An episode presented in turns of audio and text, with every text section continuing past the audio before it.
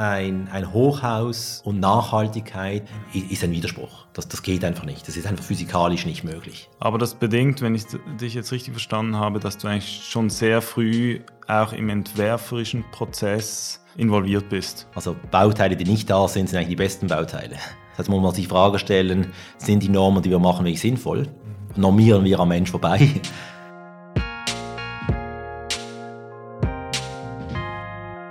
Oder früher, ich kann mich noch erinnern, so Mitte 2000, dort musste ich Decken betonieren bei gewissen Projekten, 35 cm stark im Namen der Ökologie, weil man Lüftung einlegen wollte. Und was sagst du dazu, dass man CO2 halt wie kon konsequent auch einpreisen müsste? Aus meiner Sicht die Debatte zum Teil ein wenig zu simplifiziert. Man muss sich immer vorstellen, wir haben in der heutigen Welt ist es nicht möglich, auf der ganzen Welt Medikamente zu verteilen. Und das ist schon eigentlich erschreckend.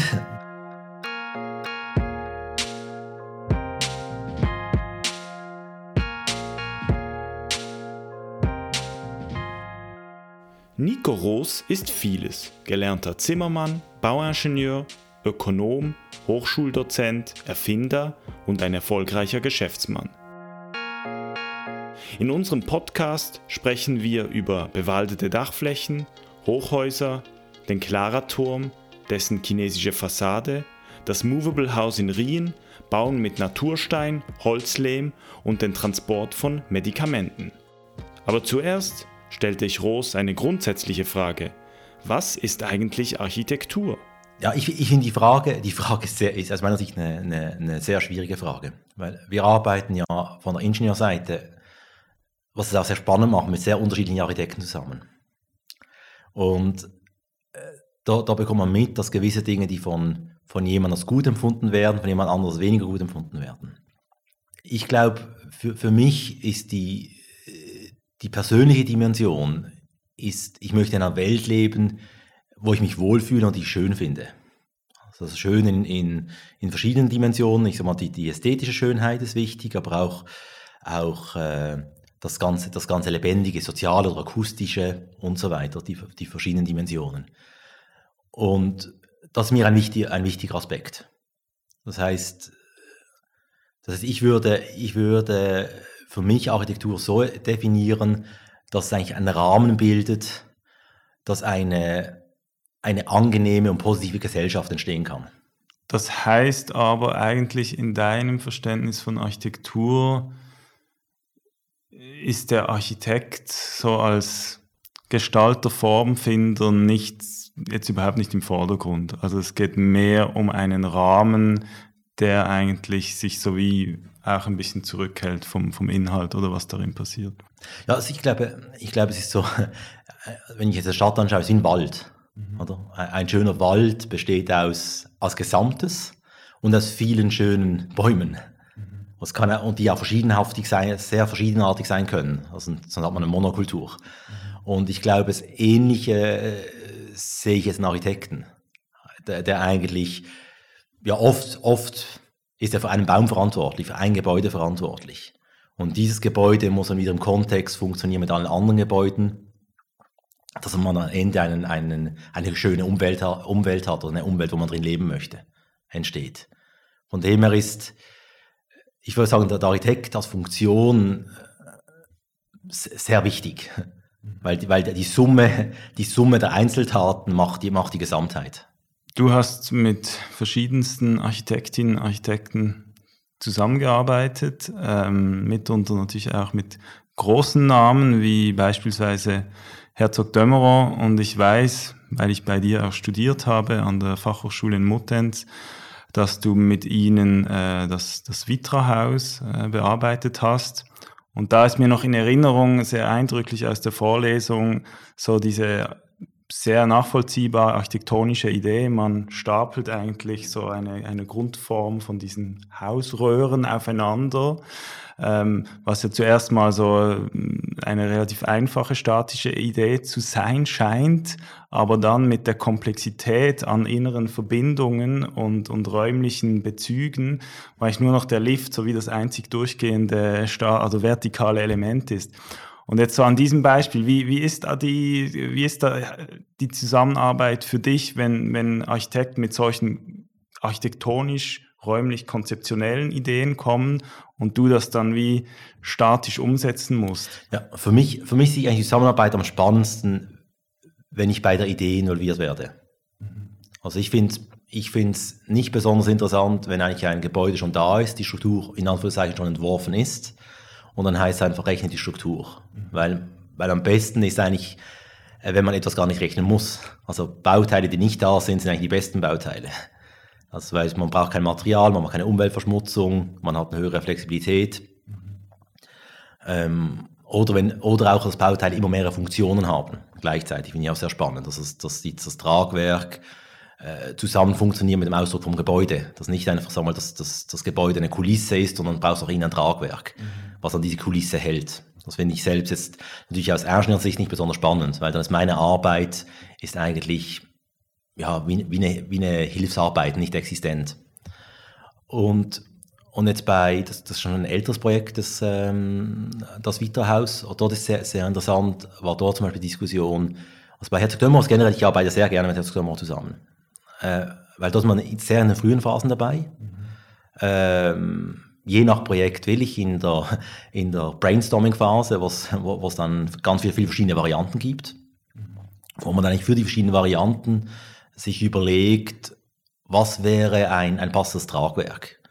Und in, in, meiner Sicht kann man das Tragwerk heutzutage nicht einzeln denken. Das Tragwerk ist immer gleichzeitig eigentlich der, den ganzen technischen Aspekt des Hauses. Also es gehört, gehört zum Tragwerk heute natürlich immer äh, Bauphysik, die ganze Thermik, weil ich, weil ich keine Wärmebrücken habe, speziell wenn ich, wenn ich tragende Teile sichtbar haben möchte, innen und außen.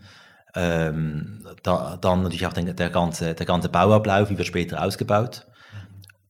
Und das ist natürlich sehr interessant, dass man eigentlich dann hingeht und sagt, man hat zum Beispiel beim Vitra, man hat diese, die Idee der Häuser, die gestapelt werden.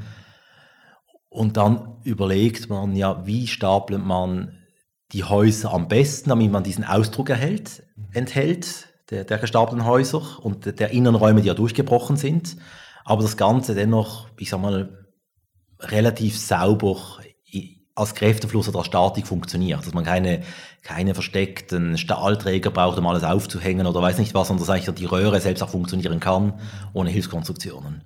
Und dann ist eigentlich so, so eine Interaktion, wo man sagt, der Ausdruck kann man das so schieben, kann man so verlängern, wie ist dann der Ausdruck, dass man eigentlich beides zu einem Einklang bekommt. Ich sag mal, das, das Bild, die Funktion des, des, des Raumes und danach auch die, die, die Herstellung, die Tragstruktur des Gebäudes. Aber das bedingt, wenn ich dich jetzt richtig verstanden habe, dass du eigentlich schon sehr früh auch im entwerferischen Prozess involviert bist und da auch entsprechend äh, jetzt im, im Beispiel vom, vom Witterhaus, es, eben, es gab diese konzeptionelle Idee der Stapelung und dann warst du aber oder wart ihr eigentlich sehr, sehr intensiv auch beim, beim Entwurf dann dabei? Also bevor der Stapel fertig ist. Ja.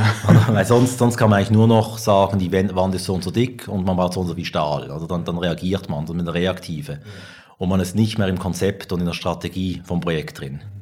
Ähm, also man kann es ja auch andersrum sagen, eigentlich, wenn der Architekt dieses Tragwerk fertig entwirft, dann kann ich eigentlich mit mit meinem Fachgebiet kann ich gar nichts mehr machen. Das wäre ähnlich, wenn ich eine Tragstruktur fertig entwerfe und danach kommt der Architekt und jetzt muss noch Architektur draus werden. Ja. Ähm, und das Tragwerk gibt es schon. Also man kann es eigentlich wie gegenseitig anschauen. So mein, mein Spezialgebiet ist Tragwerk und ich kann mich nur ein gutes Tragwerk entwickeln, wenn ich auch einen freien Freiraum habe, ein Tragwerk mhm. zu entwickeln. Ähm, wir haben jetzt zum Beispiel ein Projekt, auch ein sehr spannendes mit Hexdömerer, was ich super interessant finde. Das erste Mal, dass wir so gearbeitet haben wo wir den ganzen Prozess gedreht haben. Das heißt? Dort haben wir gestartet mit Material. Mhm. Dann übers Material haben wir eigentlich die Konstruktion überlegt, wie könnte man es konstruieren, das Haus. Und, und, danach hat man gesagt, okay, wie machen wir jetzt aus diesen Rahmenbedingungen, wie entsteht das daraus Architektur? Hm. Also das, das Thema Ökologie. Also es ja. geht, geht darum, ja. ein möglichst ökologisches Haus zu entwickeln. Ja. Und für Ökologie ist natürlich Materialverbrauch das Material, was man verbraucht, sehr mhm. maßgebend. Mhm. Und das gibt natürlich sehr starke Einschränkungen vom Material mhm. auf die Konstruktion, auf dann, was für eine Architektur am Ende entsteht. Das, das ist jetzt der extremste Fall, würde ich sagen, vom frühen, vom frühen Einbezug. Darf man fragen, welches, um welches Projekt es da geht? Das Projekt ist noch nicht öffentlich, ah, aber okay. das wird bald, wird bald publiziert. Es ja. bleibt spannend ja. und äh, man wird auf Architektur Basel darüber hoffentlich lesen, falls es in Basel ist. Äh, und jetzt noch so, jetzt aus der Architektenperspektive, ähm, was, was sagst du, also wenn, wir, wenn es eben auch um diese natürlich spannende Frage geht, wie entsteht Raum und es gibt den Architekten und aber den, den, den Ingenieur, die, der das ja wie strukturell oder eben auch konstruktiv, jetzt geht es auch um Materialverbrauch etc., äh, dann ja zum Funktionieren bringen muss. Äh, es gibt auch so diese, jetzt aus Architektenperspektive eher frustrierende Momente, dass man wie das Gefühl hat, man hat kein Gegenüber, die das eben auch konzeptionell, architektonisch bereit ist, mitzugehen und, und mitzudenken. Wie siehst du das oder hast du das auch schon gehört von anderen Architekten, so diese Kritik, dass da halt leider nicht immer das Gegenüber da ist, dass man genau so einen Prozess zusammengehen kann? Also ich bekomme es ein Stück weit auch mit, mit anderen Fachplanern mhm. zum Teil, oder? Es, es, ist vor allem Thema Energie, bin ich auch oft ein wenig frustriert, wenn ich als Ingenieur kann ich auch selbst Energie rechnen. Mhm. Also wir machen ja selbst, wir haben selbst eine Abteilung für zum Beispiel Nachhaltigkeit und graue Energie bei, bei, bei ZPF selber. Ähm, von dem her können wir natürlich auch Energie rechnen oder auch simulieren. Oder für mein eigenes Haus habe ich es auch ähm, ein Stück weit selbst gerechnet. Und, und das dann, da, ich bekomme es zum Teil mit, natürlich. Von der anderen Seite, dass ich sage, okay, aus meiner Sicht brauche ich das die Lüftung eigentlich nicht oder die Heizung. Ähm, ich weiß gar nicht, wo die Energie hingehen soll. Ähm, aber ich bin nicht der zuständige Fachplaner dafür. Von dem her kann ich sehr gut nachvollziehen. Ähm, man, man, hängt, man, man ist sehr stark abhängig von den Leuten, die man im Team hat. Ich glaube, es ist ein Riesenunterschied, je nach Projektteam, die Dynamik, die man hat, was möglich ist, was, was nicht. Das, das merken wir auch. Je nach Projekt ist in einem Projekt, weil wir bearbeiten als Ingenieur relativ viele Projekte, ähm, weil wir einen kleineren Teil haben, wie ein, wie ein Architekt. Da sehen wir die Unterschiede natürlich ja sehr stark. Dass in einem Projekt geht etwas und im anderen Projekt geht etwas nicht. Ähm, und physikalisch sollte es, sollte es in beiden Projekten gehen. Ähm, also ich kann sehr gut nachvollziehen. Ich, ich ja. Weil eben das so, ich glaube jetzt so das Vitra-Haus, denke ich, kann man sagen, ist wahrscheinlich als Beispiel oder äh, wenn es um diese Frage der Zusammenarbeit geht oder eben der Entwicklung, so wie du es jetzt beschrieben hast, das müsste ja wie eigentlich der, müsste fast der Normalfall sein, dass wirklich es gibt, gibt dieses, und jetzt so eben auch in, in meiner Erfahrung ist das leider nicht immer so. Natürlich auch immer die Frage, wie entsteht ein Entwurf so.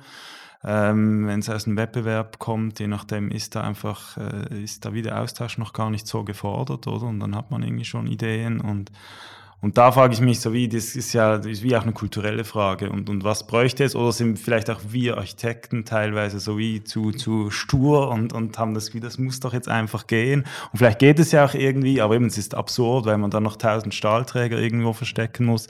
Also wie, wie nimmst du das wahr? Jetzt vielleicht auch so, wenn du sagst, gegen, gegen Kritik. Wie, wie siehst du die, die Architekten, Architektinnen, Architekten, so wie, wie ist da die Dialogfähigkeit? Es ist sehr, sehr, sehr unterschiedlich. Es sind Riesenunterschiede. Ich glaube, aus meiner Sicht hat es einen großen Teil auch mit, je nach, natürlich je nach Projekte verschieden. An gewissen Projekten ist einfach der Ingenieur schlichtweg nicht relevant, weil es ist alles gegeben über die über den Kontext, über die Baulücke, über das Baugesetz. Dort spielt es auch keine Rolle. Es sind auch Projekte, die mich jetzt selbst wenig interessieren, weil das das kann jeder rechnen. Also sage ich dann auch total offen, Investoren, kannst einen anderen Ingenieur nehmen. Ähm, das, ich kann keinen Mehrwert bringen, mhm. weil das ist einfach, das ist alles definiert, es geht nicht anders. Ähm, ich glaube, ich glaub, es hat sehr viel auch zu tun äh, mit der Offenheit, auch mit, mit der Sicherheit vom, vom Architekten. Also man braucht auch eine starke Sicherheit, wenn man, wenn man den Ingenieur einfach einbezieht und er sagt dann, ich würde eigentlich den Entwurf oder die, das Konzept anders umsetzen. Ich will das da, da kann man nicht den Flügel schieben oder etwas oder, oder gerade die Wand wegnehmen oder dort eine Wand machen oder die, die Materialisierung ändern. Ähm, ich glaube, man braucht da als Architekt eine sehr starke äh, Sicherheit, dass man, dass man sich da nicht verliert. Mhm. Ähm, ich glaube jetzt auf, aber ich, ich erlebe Architekten grundsätzlich auch sehr offen, würde ich sagen. Sind grundsätzlich sehr, sehr offen, sehr positiv. Ich sehe jetzt ich höre oft von Architekten, dass es zu wenig Ingenieure gibt, die, die, die das interessiert, die, die, die sich eigentlich interessieren, was geschieht mit dem Haus, was sind die Räume danach, wie leben die Menschen in den Räumen. Ähm, und, und sich zu stark zurückziehen. Und ich glaube, es hängt, es startet eigentlich mit der Ausbildung vom Ingenieur. Die Ausbildung ist oft, dass er nicht entwerfen muss, sondern er hat ein gegebenes Problem und muss dann das lösen, also wie eine Matheaufgabe mehr oder weniger. Das ist ein Problem, löse es. Und das eigentlich, ich sag mal, Stück weit ein Training, was man braucht, aber Stück weit fehlt ein großer Teil des Trainings, ist, dass man selbst das Problem erkennt. Oder das Problem dann sogar vermeidet. Und dieser Teil kommt im Studium, also wie ich es erlebt habe, oder wie ich es jetzt auch sehe von außen fast nicht vor, dass man Ingenieuren sagt, das ist ein Gebäude, was würdest du verändern am Gebäude, damit es besser wird, damit es schöner wird, damit die, die Trag, das Tragwerk schöner wird. Ähm, sondern oft ist auch die Aufgabe, ein Gebäude rechne es. Das heißt, man, man trainiert die Leute in die Richtung. Und in der Schweiz, denke ich, haben wir eigentlich das Glück, dass wir Teamwettbewerbe haben. Das macht viel aus. Weil dann hat man auch die Möglichkeit, das im Team zu entwickeln. Ähm, es ist nicht an anderen Orten ist nicht so. Dort wird einfach der Ingenieur dann aus, eben als Ausführungsberechnungskraft hinzugezogen und das ist nicht dann klar, dass natürlich alle Büros sich dann auch so aufstellen. Mhm. Wenn man nur am Ende dazu kommt, um zu berechnen, dann wird das ganze Büro wird dann auch so ausgelegt, dass man nur berechnen kann, mhm. weil das andere nicht gefragt wird. Und ich glaube, das ist in der Schweiz nicht sehr gut, dass man sehr viele Teamwettbewerbe hat, mhm. wo, wo es auch fördern, dass diese, diese gesamtheitliche Optimierung von einem Projekt. Und wie erlebst du die, diese Zusammenarbeit in den letzten Jahren? Wie hat sich die verändert? Also zum Beispiel Stichwort BIM, heute ist so, wird stärker auch digital oder schon früher digital geplant. Hat sich da etwas geändert in diesem, in diesem Prozess auch des, des Auslotens oder sagst du so wie auf dieser Ebene, da, das ist eigentlich immer noch, noch vergleichbar wie vor 10, 20 Jahren? Ich, ich glaube, ich es erlebe, man wird stärker mit einbezogen. Also das Gesamtheitliche ist, ist stärker da. Ähm, gleichzeitig hat es nicht mehr Spezialisten gegeben. Also wenn ich jetzt ein, ein kleines Projekt gehe, dann hat man irgendwie schon, schon, schon zehn Fachplaner drauf. Oder? Und beim großen Projekt ist das Planerteam dann irgendwie 60, 70 Leute. Ähm, da, dass einfach die, die Planermenge an Spezialisten hat, hat, hat deutlich zugenommen. Aber ich glaube, sagen wir jetzt mal, die, die Grund, das Grundsystem, dass man zusammen das Gebäude, also Gebäude besteht eigentlich aus Wänden und Decken zum großen Teil. Das heißt eigentlich, oft ist ein Gebäude eigentlich, das Tragwerk und das Gebäude ist eigentlich oft dasselbe. Oder im Idealfall finde ich sogar, oder nicht im Idealfall, aber ich finde es spannend, wenn dasselbe ist, ähm, wenn es sehr nah beieinander ist. Und diese Phase, würde ich sagen, die ist sehr ähnlich geblieben, weil die ist sehr stark Interaktion ganz am Anfang zwischen Architekt und, und Tragwerksplaner. Und dann die anderen Gewerke, je nach Projekt, ähm, sind, dann, sind, dann, sind dann mehr von der Außenseite dazu. Also mal jetzt Energie, wie wird es ausgerichtet, je nach Projekt, was für, ähm, was für Sachen braucht man. Aber ich sage mal, die, die grundräumlichen Elemente sind eigentlich Tragwerkselemente oft. Und das, und das ist ähnlich geblieben oder eher, eher verstärkt, die, die Zusammenarbeit. Und wenn wir jetzt über, auch über Nachhaltigkeit sprechen, also vor allem ökologische Nachhaltigkeit, die ja eine große Dringlichkeit hat, da wird ja auch oft ähm, zu Recht eingefordert, dass Bauten in dem Sinne nutzungsoffen oder nutzungsoffene Strukturen sein sollen, dass man sie auch in Zukunft adaptieren, umbauen kann. Also die besten Beispiele sind so diese industriellen Strukturen, die einfach an sich so rational und robust sind, dass man sie eben sehr gut auch adaptieren kann. Wie, wie, siehst, wie oder wie erlebst du das jetzt auch so in, in, in, im, im Berufsalltag? Diese Anforderung, wird das, wird das genügend umgesetzt? Ist die überhaupt richtig oder, oder ist, ist, hat das Spezifische, wenn es so gut gemacht ist, ähm, nach wie vor auch eine Berechtigung? Also, dass man eben Räume auch wie strukturell eher funktional denkt und nicht einfach rational komplett ähm, offen einfach ein Grid entwickelt, das möglichst effizient ist? Oder ja, wie, wie verändert das die Arbeitsweise, diese Anforderungen? Ich würde wieder zurück zum Bild vom Wald gehen. Mhm. Ein spannender Wald ist nicht eine Monokultur. Ja. Ähm, ich glaube, es hat Berechtigungen an gewissen Stellen, macht es Sinn, wo man sagt, da, ist eine, eine, Umnutzung auch denkbar oder man verändert sich. An anderen, an anderen Orten macht es keinen Sinn. Also es gibt dann Sachen, die, die sind so spezifisch örtlich, was will man dort um, umnutzen, mehr oder weniger. Ähm, ähm, auch wenn ich jetzt hingehe und überlege, was sind so die Projekte, oder, ähm, die, die, man hat. Also wir haben etliche Strukturen, äh, haben wir abgerissen, die wären super umnutzbar. Mhm. Reine, reine Gitterbauten von den 60er Jahren. Mhm. Wo haben wir abgerissen, weil einfach es hat doch nicht genau gepasst. Es ist doch nicht ganz so einfach, wenn man es dann nicht umnutzen will. Es passt doch irgendetwas nicht. Ähm, und andere Sachen, die leben ewig. Also kann man Baumgartenhäuser nehmen. ähm, hoch, hoch unflexibel. Jede Wand ist tragend. Holzdecken, also ich, ich finde es immer ein gutes Beispiel, dass die Normen nicht den Menschen sprechen. Also wenn man, wenn man so, so sagen möchte, oder dass ein Baumgartnerhaus verhält keine Norm von heute und die Leute lieben es. Das heißt, man muss sich die Frage stellen, sind die Normen, die wir machen, wirklich sinnvoll? Ähm, oder planen sie, normieren wir am Mensch vorbei? Ähm, das wäre jetzt ein Beispiel, oder? Was, was gut lebt und ich glaube, die Baumgartnerhäuser werden auch noch lange überleben und, und brauchen keine Flexibilität. Aber das heißt, du sagst eigentlich, äh, also die, wie, wie, beantwortest du diese Frage? Also normieren wir tatsächlich an, am Mensch vorbei oder an, an dieses, ja, vielleicht auch kulturellen oder eben ökologischen Anforderungen? Oder was, was wäre dann die, die, die Antwort darauf? Das ist natürlich ein super Beispiel, die Baumgartnerhäuser. Ja, also eben, ich glaube, es kommt darauf an. Ich glaube, jetzt ein, ein Wohnhaus ein Wohnhaus, was ein Wohnquartier ist, wo man nicht sehen kann, eigentlich die, eine Umnutzung aufgrund der Steigzonen, die man drin hat, Nasszellen und so weiter. Wie möchte man das umnutzen?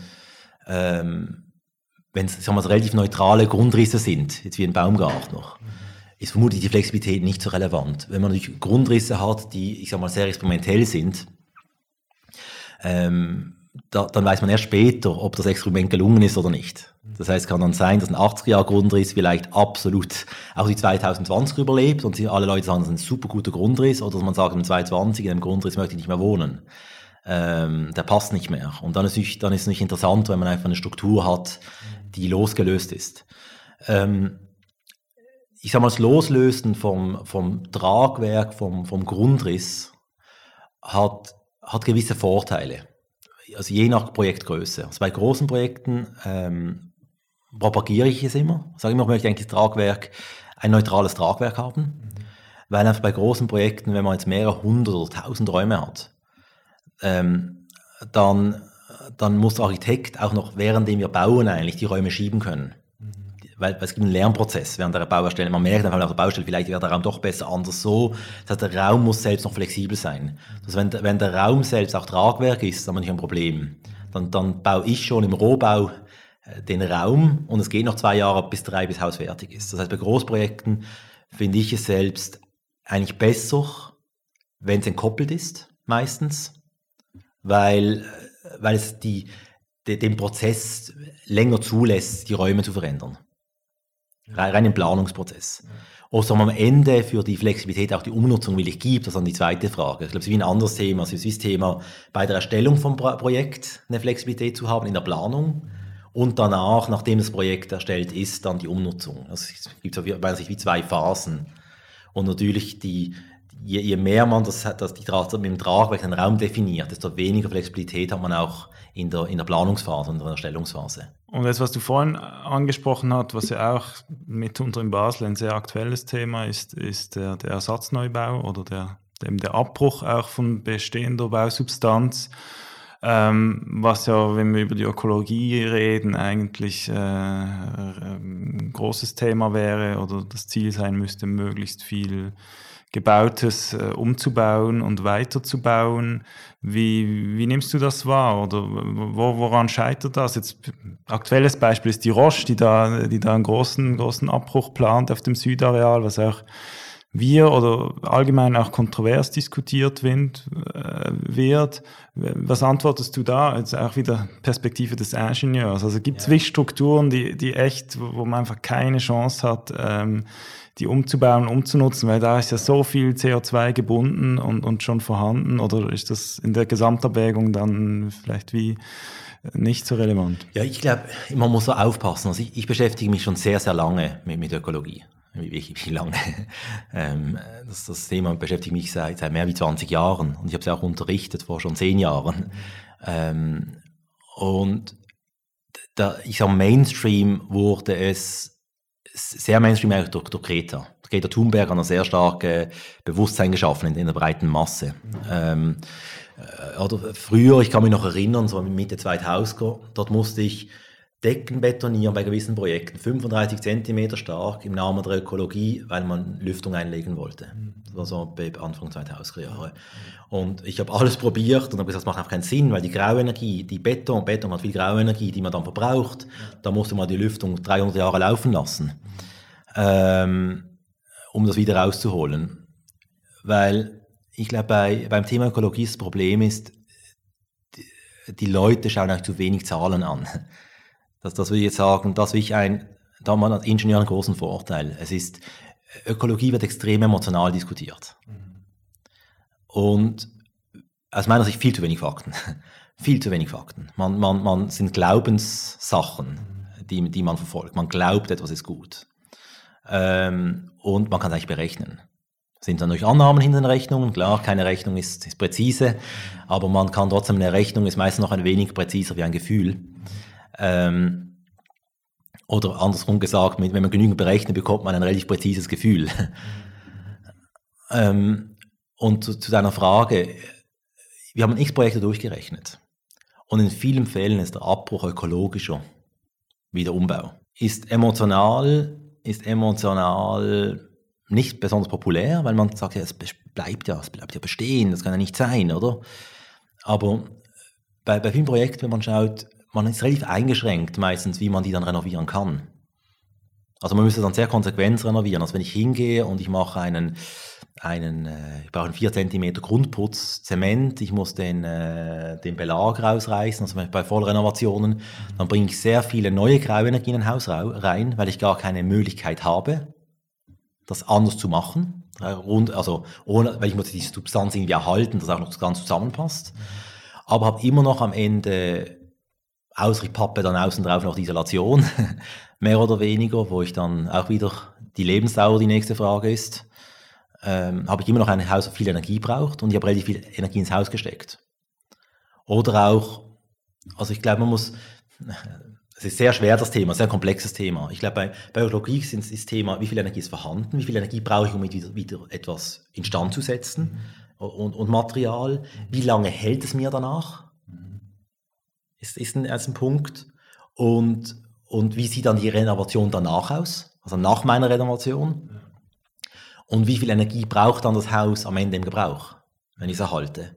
Und was wäre die Alternative, wenn ich das Haus entferne, ein neues baue? Wie viel braucht das dann in der Erstellung? Wie lange braucht das? Wie lange lebt das Haus? Ähm, und äh, wie sieht dann die nächste Renovation aus? Also man ein Gebäude nicht denkt, nicht in 10 Jahren, 20 Jahren, 30 Jahren, sondern man ein äh, Gebäude denkt in, in Jahrhunderten, was eigentlich das Ideale wäre. Mhm. Aber jetzt, also finde ich jetzt sehr spannend, diese, diese Aussage. Und eben, ich glaube, dass, oder deshalb möchte ich das auch gerne diskutieren, weil viele haben Gefühle so dazu und es ist unglaublich komplex und, und deshalb finde ich es jetzt sehr spannend von dir zu hören, dass der, der Abbruch in, in vielen Fällen eigentlich ökologischer ist. Aber trotzdem nochmal einfach, dass ich es auch nachvollziehen kann. Wir haben jetzt eine, eine industrielle Struktur irgendwie aus den 50er Jahren äh, mit so Pilzstützen, äh, relativ viel Beton drin Klar, da muss man die Oberflächen neu machen, aber wenn man die Primärstruktur erhalten kann und die Fassade macht man höchstwahrscheinlich neu, ist, ist das nicht viel ökologischer, weil man da einfach so viel CO2, was man ja dann, wie, das muss man schon mal abziehen und, und es kommt dann noch das Neue noch oben drauf.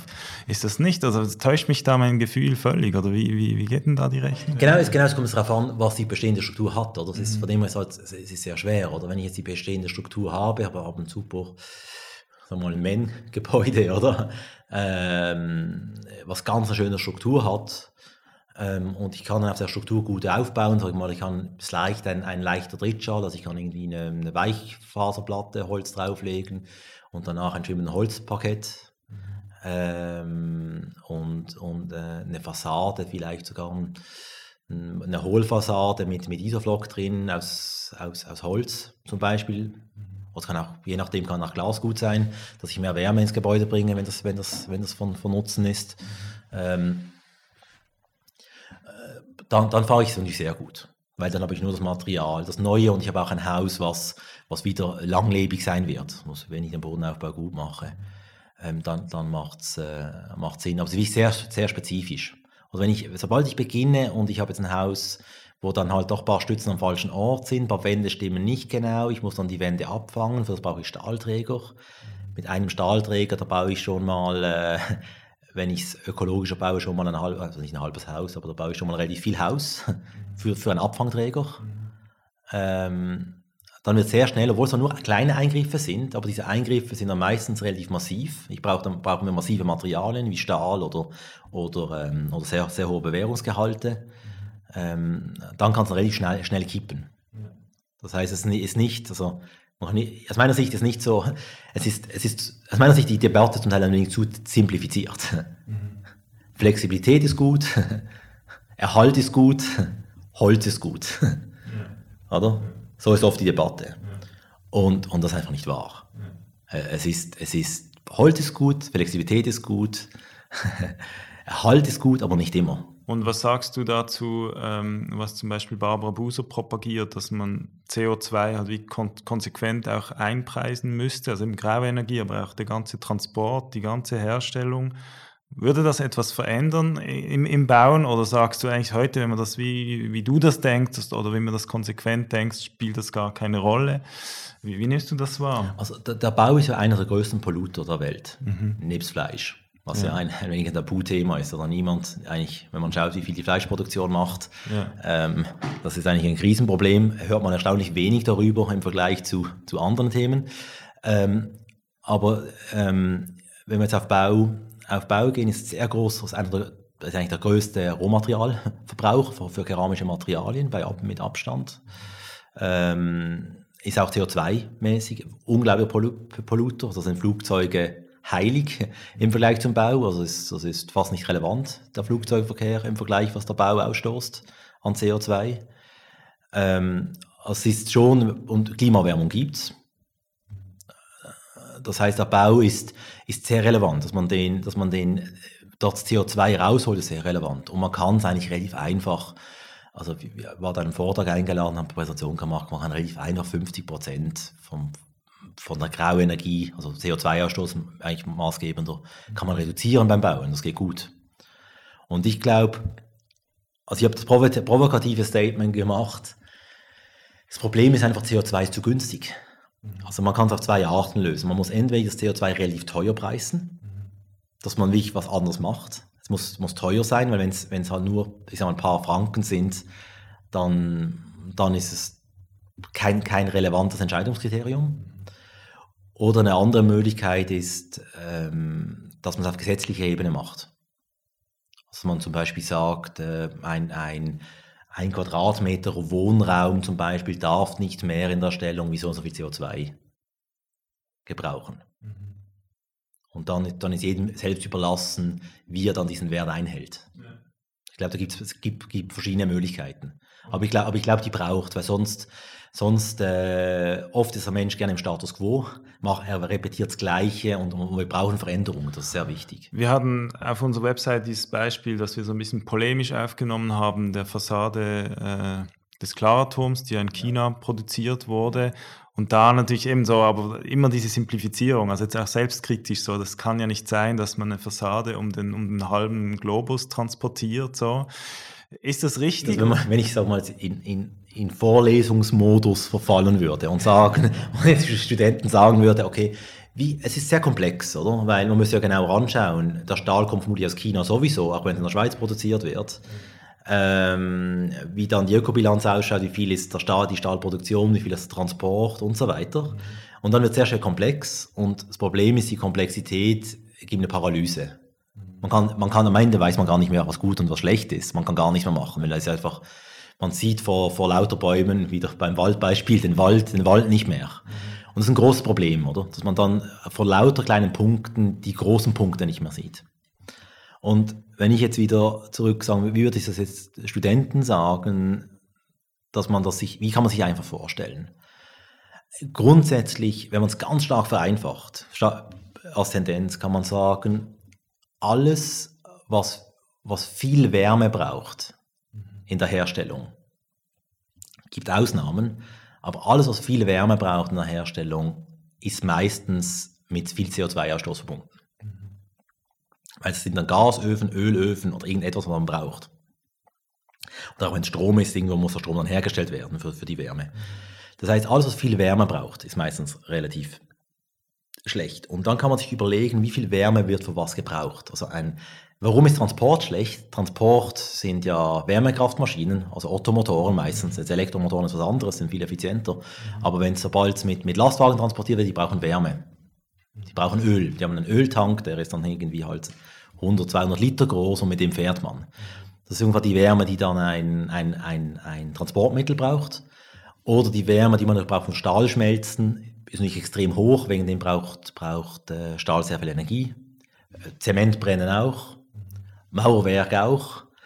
Ähm, und je weniger Wärme man braucht, desto besser ist eigentlich das Material. Wenn wir jetzt bei diesem Beispiel, das ich vorher erwähnt habe, des Klarturms äh, bleibe, wo die Fassade in, in äh, China produziert wurde und ist mitunter, äh, ein Großteil ist Aluminium, also die, die Brüstungsverkleidungen sind Aluminium.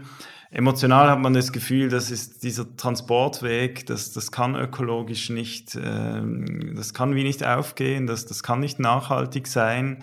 Ähm, hast du da Erfahrung oder auch schon Berechnungen angestellt, äh, was das jetzt einfach auf der Materialebene, der Transportweg, äh, was der für eine, eine Relevanz oder wie der ins Gewicht fällt? Ja, ja wie, wie eigentlich anfangs gesagt, Nachhaltigkeit wird oft sehr emotional beurteilt und, und äh, ich glaube, es ist wichtig, gut daran zu arbeiten, dass man das Ganze Nachhaltigkeit mehr auf, auf, äh, auf technische oder auf Werte bringt. Und es, deine, deine Frage mit, mit Aluminium und Transportweg ist, ist sehr verblüffend, dass man eigentlich emotional fast nicht nachvollziehen kann, das Ergebnis. Ich kann's, ich kenne es da gerade jetzt grob, grob auswendig. Ein, ein Kilo Aluminium in der Herstellung braucht circa oder produziert circa 5 bis 6 Kilo CO2 pro Kilo Aluminium.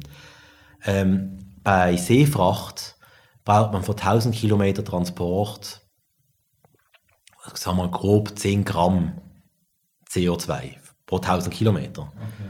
Das heißt, wenn man das China anschaut und sagt, es sind ungefähr 12.000 Kilometer und sind ungefähr, sagen wir more or less, sagen wir mal 120 bis 130 Gramm CO2 für den Seeweg auf 5 bis 6 Kilo Produktion. Das heißt, wir sprechen von 1 bis 2 Prozent, was die Reise von China mit dem Schiff nach Europa gebraucht hat und 97% bis 98% ist die Herstellung.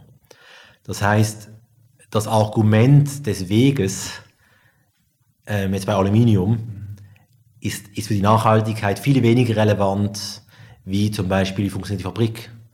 Wenn die Herstellung von Aluminium 10% oder 10% mehr CO2 ausstoßt oder 10% weniger CO2 ausstoßt, dann kann man dreimal China hin und her fahren ähm, und das, ist, das macht den gleichen Unterschied. Das heißt, wenn man, wenn man jetzt ökologisch ein Material verwendet, wie Aluminium oder Metall, dann ist die Herstellung ist viel relevanter wie der Transport. Das heißt aber, dass die Wahl des Materials einer, einer Hochhausfassade eigentlich, dass das wieder ein entscheidender Moment ist. Wenn man jetzt sieht, am Beispiel Alu, dass der Transportweg gar nicht so ins Gewicht fällt. Also sprich, wir auch Architektinnen und Architekten sind eigentlich in der Verantwortung bei der gestalterischen Vorgabe einer Fassade. Ja, ich glaube eigentlich, eigentlich kann man die Frage auch andersrum stellen. Ähm, macht ein Hochhaus Sinn?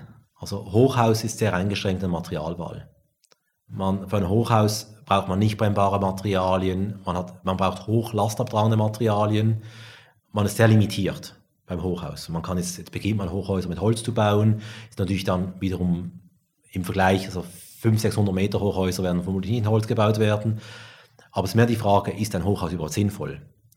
Wenn ich wenn ich jetzt rein aus der CO2-Ausstoßperspektive anschaue, wird ein Hochhaus nie sinnvoll sein, ist es immer schlecht.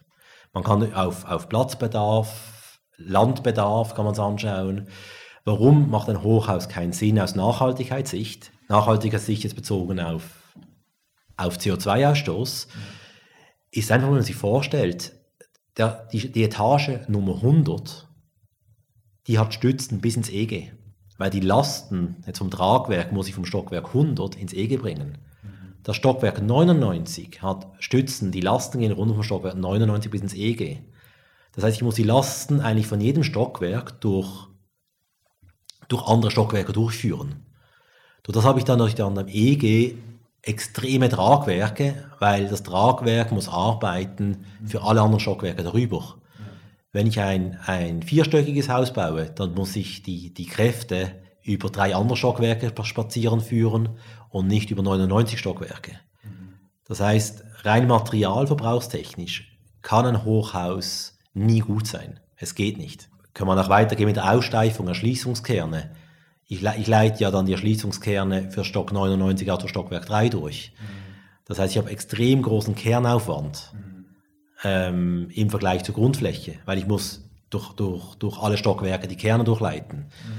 Ähm, das heißt, ein, ein, ein Hochhaus und Nachhaltigkeit im Begriff von CO2 und nicht Raumbedarf ist ein Widerspruch. Das, das geht einfach nicht. Das ist einfach physikalisch nicht möglich. Aber das heißt jetzt, um das nochmal so wie überspitzt auf, auf, auf den Punkt zu bringen, wenn wir die Klimakrise äh, meistern wollen und uns irgendwie eine Zukunft noch offen halten wollen auf diesem Planeten, dürfen wir eigentlich keine Hochhäuser mehr bauen.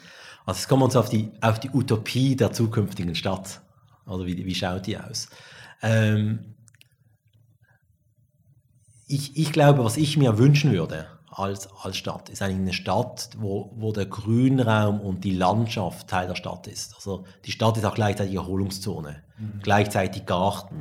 Ja. Dass eigentlich die Stadt selbst viel weniger ein Widerspruch ist zwischen Stadt und Land, sondern dass die Stadt auch selbst Grünraum hat, die Stadt äh, auch selbst Urban Farming hat, mhm. die Stadt auch selbst Sauerstoff produziert, mehr Bäume hat. Ähm, wir haben es bei verschiedenen Projekten durchgerechnet, ob wir Dächer begrünen mit Wald. Also man könnte ja die ganzen Dächer als Park verbinden zum Beispiel. Ja. Oder, oder Getreide anpflanzen. Ja. So viel Dachfläche hat man. Ja. Ob man Dächer bei größeren Gebäuden einen Wald drauf pflanzt oder nicht, mhm. Von der Statik her sind wir im Bereich von 2-3% Kostendifferenz. Das heißt, weil, die, weil, weil ein Meter Erde auf dieses Gesamtgewicht von einem Gebäude ist fast nicht relevant, ein Wald, der da oben drauf steht. Okay. Das heißt, ich würde, ich glaube, eine Zukunft, eine, eine utopische Zukunft, die, die, ich eigentlich spannender finde, anstelle, dass man sagt, man geht Richtung New York, was 100 Jahre, Jahre, über 100 Jahre alt ist, oder um die 100 Jahre alt ist, das Konzept, dass man eigentlich mehr eine Stadt macht als Park, wo der Grünraum da ist, wo dann auch, wo da auch viel mehr, viel weniger ein Widerspruch, weniger Widerspruch ist, sondern die Fläche, die man verbaut, oder den Wald, den man zerstört, den Boden, den man zerstört, das Haus, dass man den wieder gibt auf dem Haus oder im Haus. Ich sehe es eher, eher in diese Richtung, dass das, dass das ein Lösungsansatz ist, wie man geht in die Höhe und reduziert eigentlich, macht die Dach, die Stadt dichter mhm. und, und ich sage mal in Anführungszeichen äh, weniger biodivers, äh, damit man danach dann außen die Biodiversität hat. Ich glaube, die, die Biodiversität mit der Stadt selbst zu mischen, finde ich ein interessanterer Ansatz. Ja, also nicht, wenn wir bei New York bleiben, dieses extrem dichte bebaute Grid und dann der ausgesparte Central Park, der zwar an sich ja. eine große Grünfläche ist im Verhältnis, aber natürlich äh, im Vergleich zu der sonstigen Dichte, wo sehr wenig Grünfläche vorhanden ist, natürlich äh, trotzdem nicht so viel und eben überhaupt nicht eine Durchmischung schafft. Würdest du eher sagen, bewaldete Dachflächen ja. all over die da, ganze Stadt? Glaub, so viel wie möglich. Wo sind die teuersten Wohnungen in New York? Am Central Park. Ja. Warum? Weil die Leute lieben die Natur. Ja. Wenn man sich vorstellen würde, der Central Park wäre über ganz New York verteilt auf dem Dach, mehr oder weniger durchgängig, jetzt ganz übertrieben. New York nicht ganz so einfach mit der Höhe der Dächer, da muss man sich dann gut anbinden vom Wind. ähm, glaube ich, hätte auch, hätte auch sehr eine hohe Lebensqualität. Man sieht auch bei, bei New York die, die Highline, die gemacht wurde, im Meat District, wenn wir, wenn wir gerade New York als Beispiel nehmen, oder das, das, das, das neue Pier, äh, was, was begrünt wurde. Ähm, ich war bei der Eröffnung der, der Highline, äh, dort der Umbau. War, ich, war ich dort und das ist ja jetzt immer noch populär. Unglaubliches Erlebnis, einfach eine grüne Ader ja, ja. durch den Meat District, hat das ganze Quartier aufgewertet, komplett verändert. Ja wenn man das Quartier vorgekannt hatte. In Frankreich gibt es ja diese Bauten von Fernand Bouillon, die eigentlich äh, im großmaßstäblich und wie auch industriell im Sinne von sehr modern gebaut sind mit Naturstein. Ja. Wenn man so Jura, Jura-Kalk, würde das, würde das irgendwie Sinn machen, dass man wieder sehr massiv mit, mit Naturstein, hast du dir sowas schon mal überlegt? Also ich würde gerne mal, ja. wenn ich gerne mal spannend. Ich habe jetzt nie ein Natursteinprojekt gebaut, finde es generell mal spannend. Also jetzt rein mal vom, vom Lernen her. Ähm, ja, ich, ich glaube, ich, glaub, ich die, die, die Lebensdauer ist, ist ein wichtiger Aspekt. Oder ich, ich selbst bin ja Zimmermann ursprünglich. Mhm. Das heißt, ich kenne Holz relativ gut. Oder? Und aus dem Grund, ich glaube, weil ich Zimmermann bin, darf ich auch negativ über Holz sprechen. ähm, und ich, ich sag mal, Holz hat aus meiner Sicht wichtig, es ist, ein sehr gutes Material, wenn man es richtig verbaut. Also wenn, wenn man es wenn gut schützt. Wenn man jetzt da, da zurückgeht, wenn man es gut schützt vor Witterung, äh, dass es wirklich lang lebt, ist es, hat sehr gute Eigenschaften. Was, was natürlich dann sehr fraglich ist, wenn man Holzwerkstoffe nimmt mit sehr viel Leim drin, mhm. ähm, die noch der Witterung, Witterung exponiert. Das heißt, dass die, dass die Lebensdauer vielleicht bei 25 Jahren ist. Und danach muss man in einen Hochofen gehen mit Filteranlagen wegen dem Leim, mhm. ähm, um es zu verbrennen. Dann ist es sehr, sehr fraglich. Also dann wird vermutlich die Bilanz nicht besonders gut, äh, gut ausschauen. Mhm. Ähm, ich propagiere das immer bei Holz, im Idealfall Holz ohne Leim. Ja. Weil, weil das, das Beste ist ja ein Haus, wo man kompostieren kann. Mhm. Das wäre eigentlich das Beste, oder? Mhm. Wenn ich überlege. Also ich habe einfach ein Haus und wenn ich es nicht mehr brauche, dann kann ich es auf den Kompost werfen und danach ist es wieder, wieder weg. Das wäre das Beste. Und verbrennen ist meistens nicht so eine gute Lösung. Und durch Holz, wenn es nicht behandelt ist, kann ich es auf den Kompost werfen. Mhm. Ähm, Steine sind auch kein Problem kann ich auch wieder äh, einfach in der Natur zurückgeben und es passiert nichts mhm. äh, damit. Und eigentlich, das finde ich eigentlich persönlich die spannendsten Materialien. Mhm. Auch Metall finde ich sehr, sehr ein gutes Material. Also Stahl wird momentan sehr stark, ich würde sagen, ökologisch verteufelt. Mhm. Ähm, wir haben an der Fachhochschule eine Untersuchung gemacht. Wir haben von, ähm, ähm, von Haller ähm, das, das System MIDI mhm. untersucht auf Umweltverschmutzung. Ja. Und da, da, verglichen gegen einen Holzbau und gegen einen äh, traditionellen ähm, Mauerwerksbau. Mhm. Und Halle hat am besten abgeschnitten. Okay. Weil einfach die Materialmenge so optimiert ist. war so optimiert, dass ja. ein Blech hätte die Träger vom System ja. äh, MIDI, ich habe es nicht mehr im Kopf auswendig, ich glaube, es ist zwei Millimeter stark, das Blech, das gebogene Blech. Also mhm. Sehr wenig Material, mhm. aber sehr effizient eingesetzt. Mhm. Ähm, aus dem Grund würde ich sagen, ich habe jetzt sehr große äh, Runde gefahren. Eigentlich ist jedes Material ist gut, wenn man sehr wenig davon gebrauchen kann. Und halt gewisse Materialien haben wahnsinnige Eigenschaften. Stahl hat halt, ist halt im Vergleich zu Standardholz hat das 20 bis 30 Mal mehr Zugfestigkeit. Das heißt, ich kann 20 bis 30 Mal weniger Stahl verwenden mhm. im Vergleich zum, zum, zum Holz. Wenn ich es optimal einsetze. Wenn ich nicht optimal einsetze, ist eine Katastrophe. Ja. Ähm, ja ich glaube, zum, zum Bruchstein es ist interessant, dass ich weiß von, von den Ökodaten, also KBOB-Daten, das Bruchstein schneidet nicht so gut ab. Es schneidet gut ab, aber nicht wahnsinnig gut. Okay. Ich, da, da müsste vielleicht äh, Frischknecht, müsste das, müsste das im Detail, was da dahinter ist. Mhm. Aber ich glaube, es wäre generell ein spannendes Material. Man, man baut nicht Berge ab, was auch wieder die Umwelt äh, verändert. Aber ich glaube, es ist ein spannendes Material, weil es ist ein geniales Material, man kann es endlos recyceln. Also man kann ein, ein Bruchsteinhaus kann man bauen und nach 100 Jahren, das wurde auch gemacht früher, also Mittelalter zeigt es uns, nach 100 oder 200 Jahren, wenn das Haus nicht mehr passt, kann man das Haus auseinandernehmen, die Steine wieder ein neues Haus damit bauen. Die, sie altern nicht, oder Bruchsteine. Und das finde ich eigentlich sehr schöner Material äh, Stein.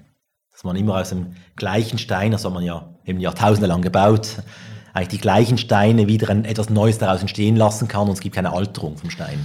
Jetzt nochmal zurück zum, zum Holz und da zu deinem Haus, was du mitentwickelt hast in Rien, das Movable House zusammen mit Raban Hürzler Architekten da geht es ja auch so darum, äh, das Bauen oder, oder unsere Vorstellung vom Bauen zu, zu hinterfragen und, und äh, ist auch eine Art ein Experiment. Was waren da die, die, die Fragestellungen? Also ich nehme an, da geht es auch um, um Ökologie, aber was, was hat dich dazu bewogen, dieses, dieses Projekt anzugehen? Ja, ich wollte, ich wollte eigentlich wie ein Experiment. Ich wollte verschiedene Sachen ausprobieren, ähm, die ich nicht mit Kunden ausprobieren kann. Mhm. Weil, weil mit Kunden kann ich nur etwas machen, was ich weiß, was funktioniert. Ja. Und ein Experiment zeichnet sich dadurch aus, dass man nicht weiß, ob es funktionieren wird. Und durch das ist es natürlich besser, wenn ich selbst das, das, äh, der Proband bin, ähm, weil da kann ich auch gut beurteilen und erleben, ob es funktioniert oder nicht. Ähm, es waren relativ viele Aspekte, die, die man darin getestet hat. Ähm, ein, ein Aspekt war, es ist ja voll verglast. Ähm, das Haus war, mir hat, mir hat damals die, die, Normgebung gestört, die gesagt hat, man darf nur noch Cremeschnittenhäuser herstellen, alles andere ist schlecht mhm. äh, und unökologisch. Das fand ich zu limitiert. Aus meiner Sicht ist die Fragestellung die falsche und die Normierung die falsche. Äh, man muss normieren, wie viel Energie braucht ein Haus pro Quadratmeter. Mhm. Das ist, also man einfach Energie vorschreibt. Und man, man muss das Was vorschreiben und nicht das Wie. Das Ziel ist, ein klimaneutrales Haus zu haben. Das Ziel ist, ein gutes Menü zu haben. Wenn man vorschreibt, wie viel Gramm Salz man reinmachen muss und wie viel äh, Tomaten dazukommen, dann zerstört man jegliche Kreativität. Dann kochen alle gleich. Und, und das habe ich ein wenig gestört und wollte eigentlich aufzeigen, dass wenn man eigentlich provokativ ein vollverglases Haus macht, dass ich immer noch ein Energie-Plus-Haus habe. Mhm. Ähm, und dass es gut geht. Kein Problem. Das geht. Ähm, das war so eine, eine, eine Ding, was ich halt für mich selbst eigentlich beweisen wollte. Dass ich einfach zum Ausprobieren, stimmt das? Habe ich Überhitzungsprobleme? Habe ich Kälteprobleme? Wie viel Energie brauche ich? Das ist voll ausgestattet. Die Fachhochschule für, also Institut für Energie hat ja mitgearbeitet für die Konzepte. Es wird ja alles gemonitort, wo man es eigentlich zeigen kann. Vollverglas geht auch. Es gibt Bedingungen, man muss eine gute, eine gute Verschattung außen haben, man braucht eine, eine, eine Vorhänge innen und so weiter. Es braucht gewisse Techniken, man braucht gewisse thermische Speichermasse. Aber es ist nicht, dass man einfach sagt, ich brauche so und so viel Glasanteil und so und so viel Dämmungsanteil und das ist alles gut, sondern die, die, die, die, die Fragestellung ist die falsche. Man muss sagen, das Ziel ist, ein Haus zu machen, das wenig Energie braucht. Und das geht auch voll verglast. Ähm, das war so ein Thema. Ich würde sagen, war Success letzten Sommer war super heiß. Ich hatte nie mehr als 26 Grad im Haus. Ähm, dann das zweite Thema war, jetzt provokativ gesagt, alle Materialien sind schlecht. Egal, wenn ich Material nehme, ich muss immer was zerstören, um das Material zu generieren. Auch wenn ich Bruchsteine nehme, ich, zerstöre einen Wald oder etwas für die, für, für ähm, oder auch, auch Holz. Ich holze Wälder um. Ähm, ich, ich habe keinen hab kein Urwald, ich brauche ja dann bewirtschaftetes Holz ein Wald, der bewirtschaftet wird, um, äh, um Holz zu produ produzieren. Ähm, und, und dort war das Konzept war dann beim Tragwerk, dass ich keine Schichten habe, dass ich jegliche Schichten weglasse. Ich habe nur eigentlich eine Schicht, das ist das Tragwerk, die Endoberfläche, alles zusammen. Es gibt keine Farbe, es gibt nichts. Ähm, jegliche Schichten wegzulassen, weil jede Schicht ist wie durch Geld und auch Umweltbelastung und dann die Schichten, die wir haben, so dünn wie möglich zu fahren. Und das ist die, der, der Boden ist, glaube ich, 11 cm stark, ich weiß nicht mehr auswendig, die Wände sind 4 cm stark, tragend, und das Dach ist 6 cm stark, die Betonplatte. Da ist man extrem wenig Material drin. Und durch die minimale Menge an Material, die man drin hat, wird man automatisch, braucht man weniger Ressourcen und wird, äh, wird das auch sehr ökologisch was hat das ökonomisch bedeutet? Oder ist das, weil es ein Experiment ist und natürlich eine, auch eine, durch das eine Ausnahme, war die Ökonomie nicht das entscheidende Kriterium? Oder wie, wenn man jetzt sagt, doch, dass eben das äh, technisch das funktioniert, ist ja eigentlich super. Ähm, wenn du es jetzt vielleicht auch im größeren Maßstab bauen würdest, so eine Movable House Siedlung, ähm, was würde man da adaptieren, wenn sie auch marktfähig gemacht werden also müsste? Das, Projekt ist nicht sehr, sehr radikal. Also man kann mhm. es demontieren innerhalb von zwei Tagen, zwei, mhm. drei Tagen, um das Haus wieder auseinanderzuschrauben. Ähm, das heißt, das heißt, man hat wieder, man hat den Reuse-Gedanken auch noch drin. Also man ja. hat wirklich das, den ja. kompletten Prozess eigentlich getestet. Auf eine sehr radikale Weise. Mhm. Und, und es ist sehr planungsintensiv ähm, sehr planungsintensiv. Aber es ist, es ist, das ist nicht das Movement an sich, würde ich nicht sehen als so soll man bauen, so soll alles werden, der, der Wald, sondern man kann daraus lernen und kann sagen, ja, eigentlich geht mit viel dünneren, mit viel, man kann ein Haus bauen mit viel weniger Material. So, ja, ja. Das ist mal ein, ein Learning, ja. eine Aussage. Ähm, dann auch, man kann ein Haus bauen ohne Schichten. Mhm. Das ist auch sehr wichtig. Das heißt, wenn man das Haus abbricht, jedes Haus wird mal abgebrochen, nur eine Frage der Zeit. Mhm.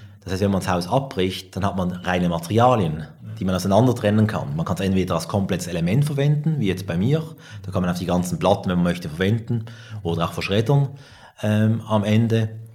Es ist, es ist mehr zu zeigen, die, die Art und Weise, wie man bauen kann. Also es ist, es ist wenig Material und die Materialien sind alle sauber getrennt.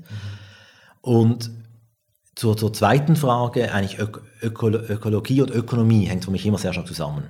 Weil sonst hat man Ökoluxus, dann wird sich eine ganz kleine Nische in der Gesellschaft leisten können und dann, dann wird die Welt nicht besser. Also man hat kein, kein man das CO2 nicht gelöst, Problem gelöst, wenn die Top 10% sich ökologische Häuser leisten können und 90% der Menschen nicht.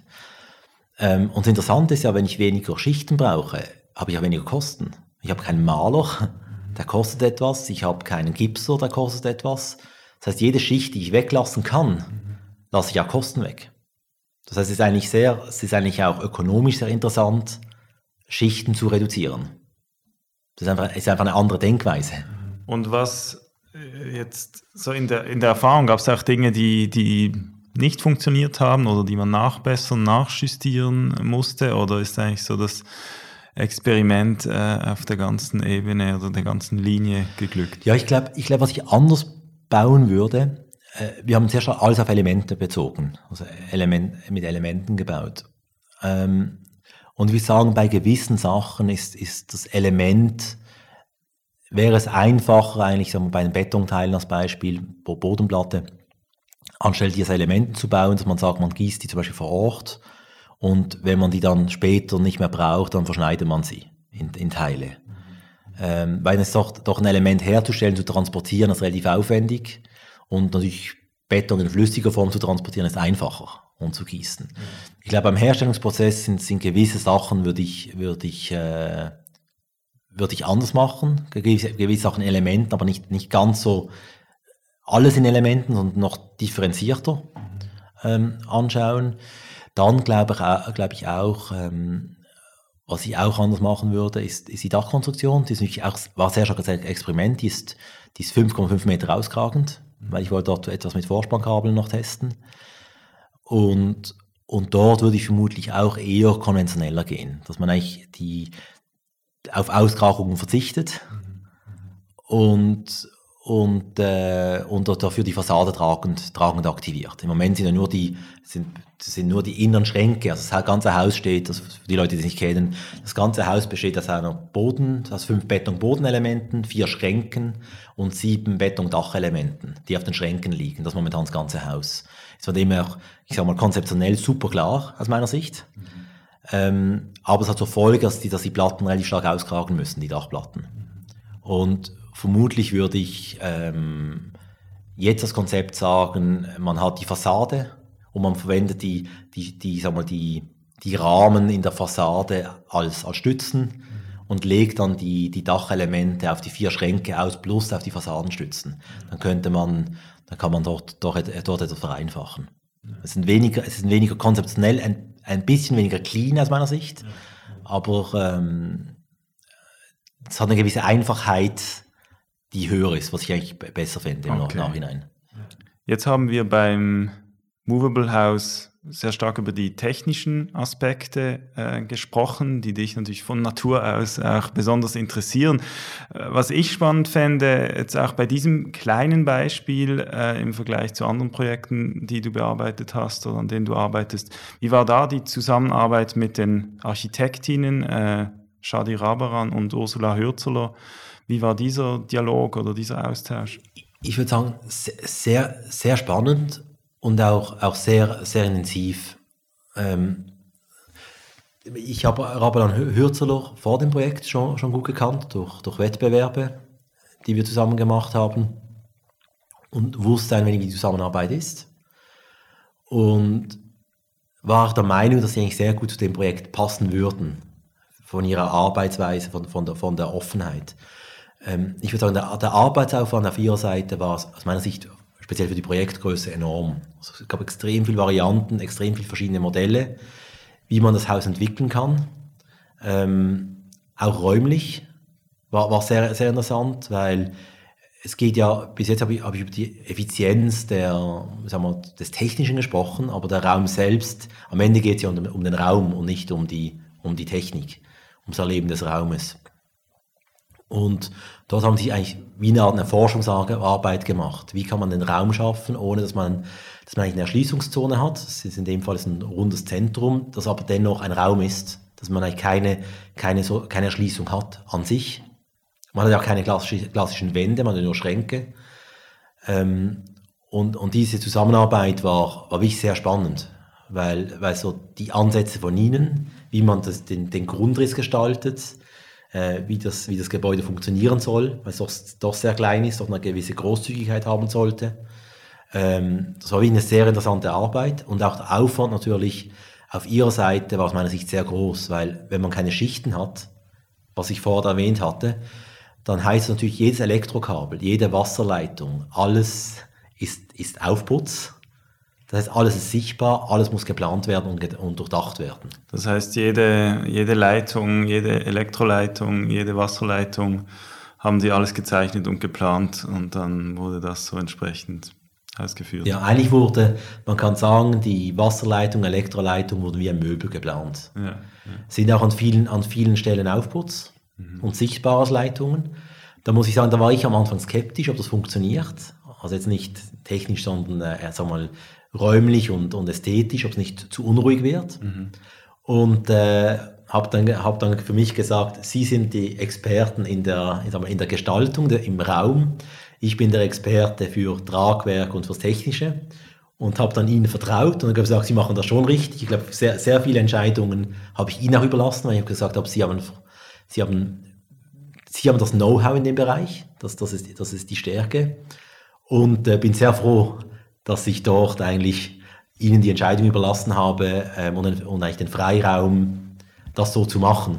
Weil ich glaube, wenn ich es entschieden hätte, dann hätte ich mich nicht getraut, äh, die Leitungen, zum Beispiel im Badzimmer, alles aufputz zu führen. Ich hätte dann vermutlich die Leitung ins Holz reingebohrt, weil ich äh, Befürchtung gehabt hätte, dass der Raum zu unruhig wird durch, durch die Aufputzleitungen. Aber ich finde jetzt, ich finde eigentlich jetzt, jetzt ist eine Stärke des Raumes. Es ist wie ein Teil des Raumes. Also ich, ich finde das eigentlich sehr, sehr positiv. Du bist ja allgemein jemand, der gerne auch out of the box denkt. Und ich mag mich auch noch erinnern, im, damals im Studium hast du so äh, erzählt von einer Idee von einem Dämmstoff, der aber auch tragend ist, also eigentlich ein Dämmstoff, mit dem man auch bauen kann. Wie, wie geht es dieser Idee oder ähm, ist so etwas noch äh, in absehbarer Zeit, kommt das auf den Markt? Weil das ja, war ja immer so, äh, auch für uns im Studium oder jetzt auch im Berufsalltag, diese man möchte ein Bild, Beton, Beton, aber da ist irgendwie 20 Zentimeter Dämmung dazwischen und, und klar, es gibt Dämm, Dämmbeton und so, aber so mit den heutigen Anforderungen funktioniert das ja auch nicht immer gleich gut.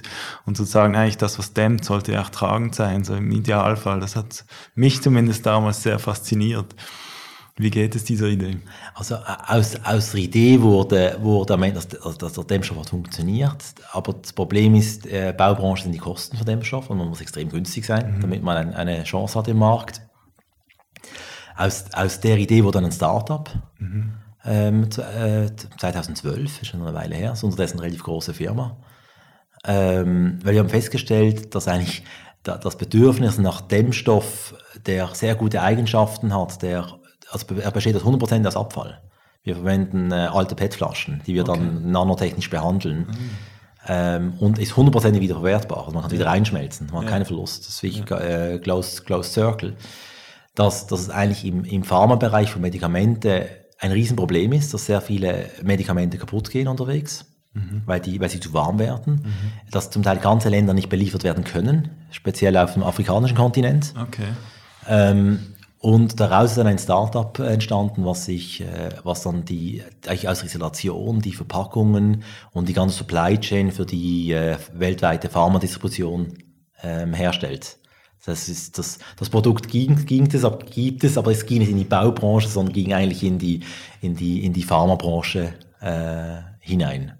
Also das ist die Firma SkyCell. Genau. Das ja. ist, ah, das ist, ich habe das nicht gewusst, dass das, ja. das eigentlich äh, jetzt daraus wurde. Okay. Genau. Und eben das ist ja jetzt so, ähm, was ich gelesen. Ich habe, ich habe ein, ein äh, genau ein Zitat aus der Bilanz. SkyCell ist mit derzeit 122 Mitarbeitern eines der hoffnungsvollsten Schweizer Startups. Also offensichtlich ja. erfolgreich unterwegs und und da natürlich spannend äh, eben auch, auch du als Person, Ingenieur, ja. ursprünglich Zimmermann und jetzt da global tätig äh, in der, in der Pharmaindustrie ja. im weiteren Sinne. Wie, was fasziniert dich daran oder was sind da die, die Herausforderungen oder was ist da auch dasselbe, wie wenn du mit Herzog Dömerow ein, ein Vitra-Haus entwickelst? Also ich glaube, es geht, es geht um, geht, um menschliche Grundbedürfnisse. Mhm. Und, und ich habe natürlich bloß inklusive Eigeninteresse, dann Überschneidung. Und ich glaube, ich glaube, ein, ein, ein, äh, wenn man auf Widerruf zurückgeht, ein Bedürfnis ist, ist das Wohnen, das Haus, der, der Schutz und ähm, der, die, die widerrufischen Werte ist sehr wichtig. Also das ist so ein, ein Thema, was jeden beschäftigt. Und das ist, das finde ich spannend. Das ist, das ist eigentlich der Bereich mit im Bau, mit der Tragwerksplanung ähm, und mit, mit dem Austausch mit Architekten, der sehr spannend ist, sich dort zu beschäftigen. Ein anderer Bereich, der auch sehr viele Menschen bewegt, dass wenn ich, wenn ich ins Auto steige, irgendwo hinfliege, ähm, für, also für ähm, ein Taxi nehme, dann, dann oder auch in, in Basel ein Taxi nehme, dann oft ein Thema ist, ist, ist Gesundheitswesen, was eigentlich alle Menschen beschäftigt. Wie viel, wie viel kosten die Krankenkassen, was, was, der ist krank, gesund und so weiter, das, das Gesundheitswesen. Und, und das finde ich, finde ich, sind so wie so Grundthemen. Mhm. Es gibt, gibt noch mehrere Grundthemen natürlich. Ähm, und diese Grundthemen finde ich sehr spannend, weil ich, ich interessiere mich selbst, also das, das wurde ich Ingenieur, sehr stark für Technologie und Physik, für so Grundtendenzen. Und, und dann sage ich einfach, ich habe eine gewisse, gewisse Lebenszeit zur Verfügung. Ähm, ich habe ein gewisses Talent im, im, im Technischen. Und das kann ich einsetzen jetzt im Bereich Bau für, für Tragwerke oder in dem Bereich, mich, der mich auch interessiert, für das Thema Gesundheit, kann ich mit, mit meinem Wissen etwas dazu beitragen, mhm. dass, dass man da etwas verbessern kann, wo ich glaube, es ist Verbesserung. Ich glaube, das ist so, ähm, das ist so meine Motivation, dass ich gerne Sachen mache, wo ich, wo ich, wo ich wo ich sehe, da habe ich einen Impact, da kann ich was verbessern, da kann ich eine, eine, etwas in eine Richtung bringen, wo, wo die ökologischer ist und die vielen Menschen hilft, wo sich, wo sich dann viele Menschen wohlfühlen äh, damit. Und habe ich das richtig gelesen? Also SkyCell ähm, produziert oder äh, stellt zur Verfügung ähm, Container, die, wo man die Temperatur eigentlich kontrollieren kann und auch Erschütterungen während dem Transport. Ist das richtig? Also ich glaube, man muss, muss vom Bedürfnis ausgehen. Oder was ist Bedürfnis? Das Bedürfnis ist, man will Medikamente auf der ganzen Welt haben. Viele, viele wissen das nicht im Westen wohnen. Wir haben Medikamente. Ganz viele Länder bekommen, kommen nicht an Medikamente ran. Man kann sie nicht hintransportieren. Das geht nicht. Und es gibt viele Länder, die haben keine medizinische Versorgung. Da, da ist zum Beispiel Bill und Melinda Gates dahinter auch, gewisse Stiftungen oder auch andere Stiftungen, weil einfach viele, viele Orte gibt es keine Medikamentenversorgung auf der Welt. Heutzutage, oder? Man muss sich immer vorstellen, wir haben in der heutigen Welt ist es nicht möglich, auf der ganzen Welt Medikamente zu verteilen. Und das ist schon eigentlich erschreckend, dass es so ist. Und was, was wir machen, wir garantieren, dass die Medikamente von der Produktion zum Patienten kommen. Okay. Und dazu haben wir die Technologie. Mhm. Also wir sind eigentlich ist Geisel ein IT-Unternehmen. Mhm. Die meisten Leute arbeiten in IT. Okay. Haben wir am meisten Entwickler. Okay.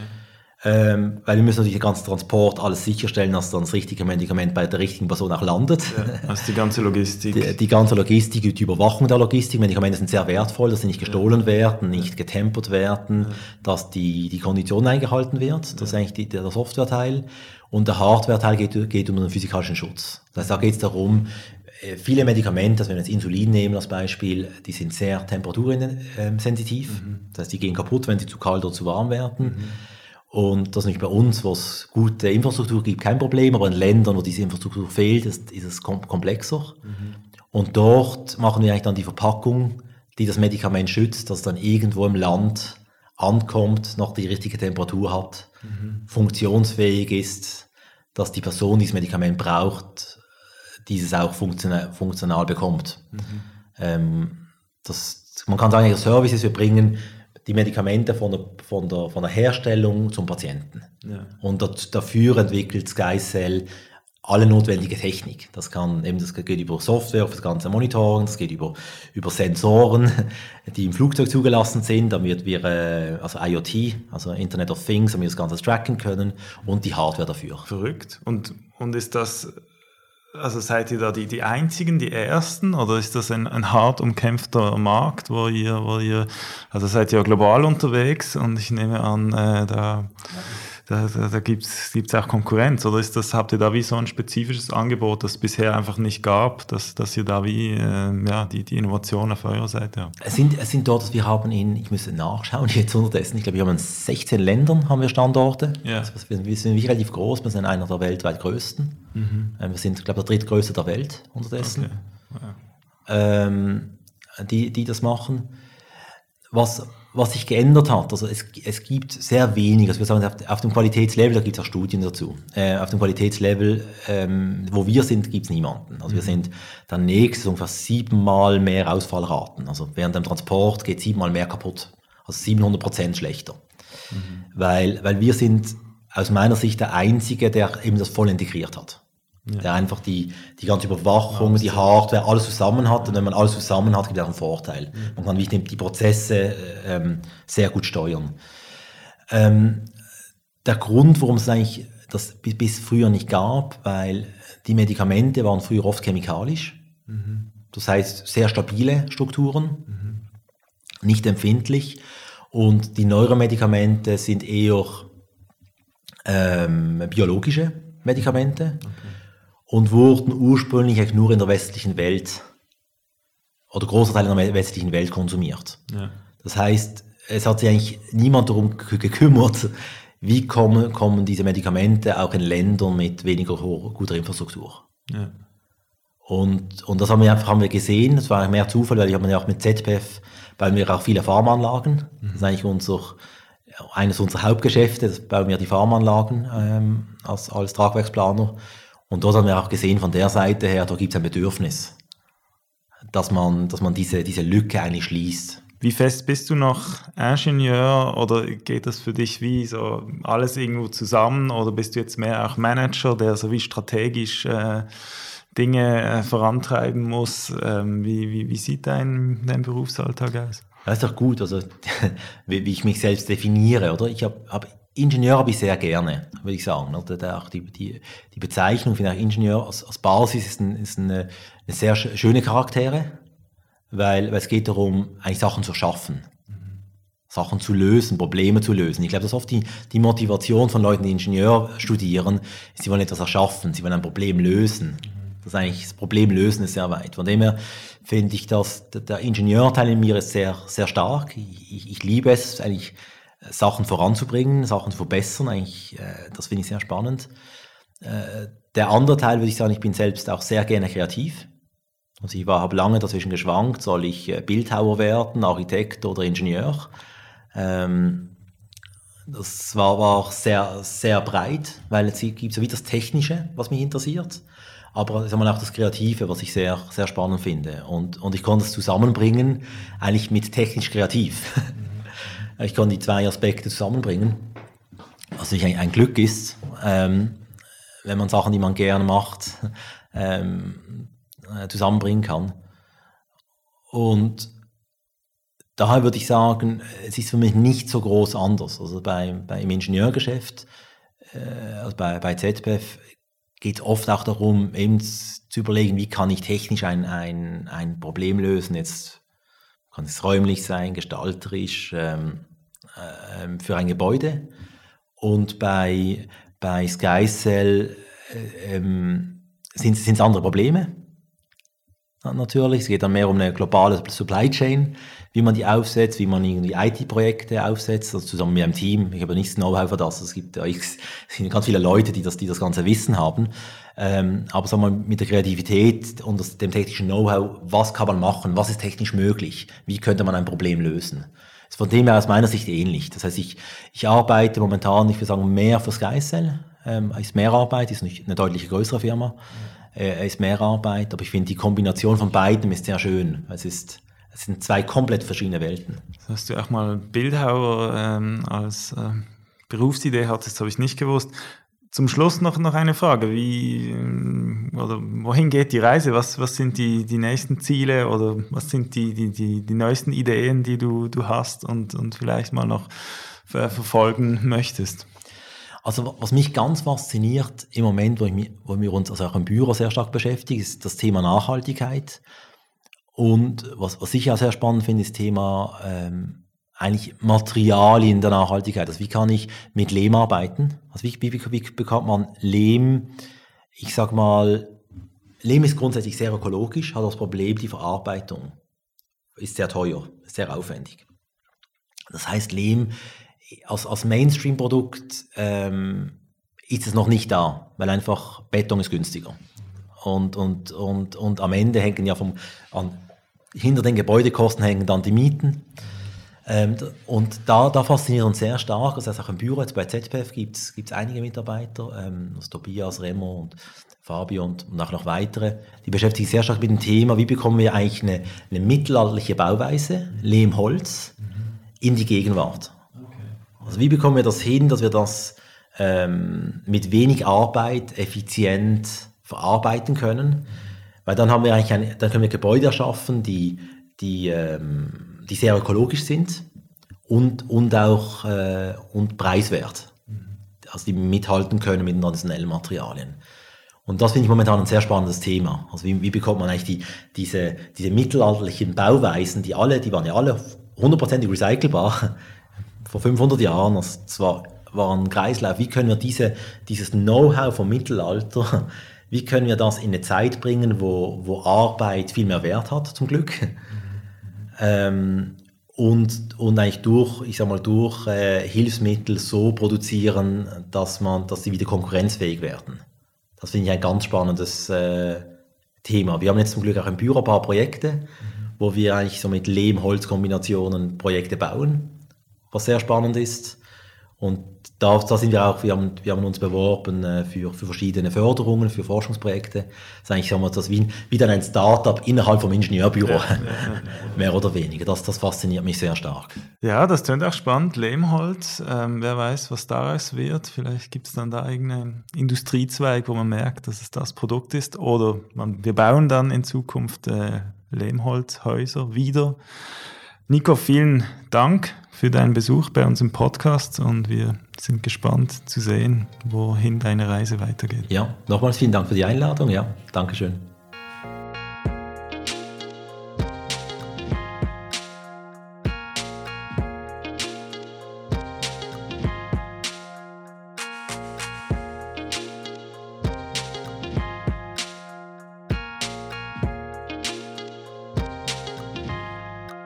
Herzlichen Dank fürs Zuhören.